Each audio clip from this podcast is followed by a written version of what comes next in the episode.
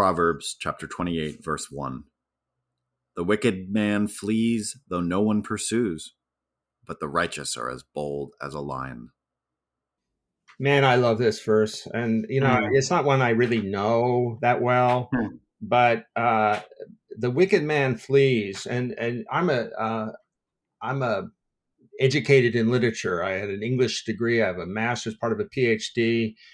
Uh, I really wasn't good enough to go along in that, so I ended up in book publishing. But uh, there's so many great novels that were written in the uh, like Crime and Punishment, and the, the the power of guilt to propel us to places that we never wanted to go is just overwhelming.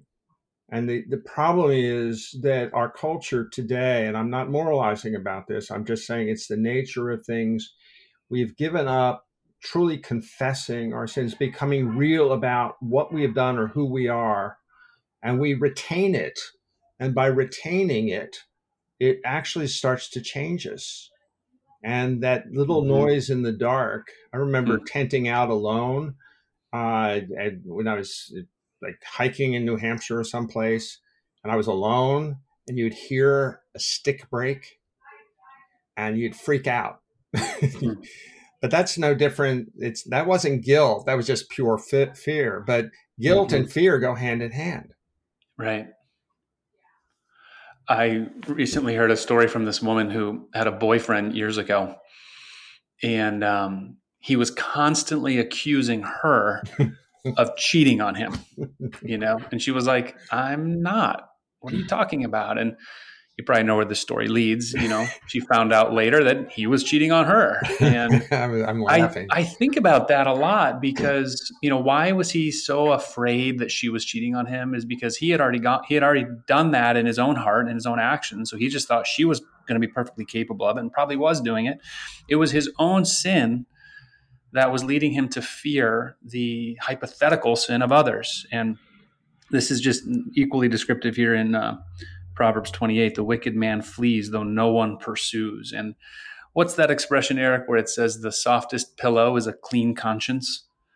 Right? Like we can rest. Finally, we can just rest if um, if we've actually experienced some yeah. kind of righteous living, be it the Holy Spirit bearing His fruit in us, or we can go a whole day without, you know, falling into sin so dramatically, we might be able to rest more easily that evening because there, we'll have less to fear. There's so many metaphors for this, and they're they're easy to come by.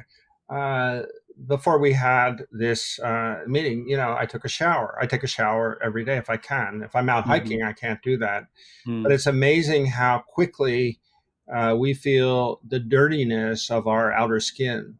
Uh, hmm. That's one example. Hmm. Um, I often use again a, a from a um, trekking point of view. Load up your backpack with a, a pile of uh, rocks, and every time you do something that you know is wrong, add one more to it. But if you never unload that backpack, you are going to end up with you know you're going to be unable to walk mm. even you're yeah. the function is the cuss word and then what i wrote in signpost is as its root is the source of nourishment to the tree so fear is fed by the hidden tentacles of guilt to deal with fear and to drive it out we must first deal with the source that feeds it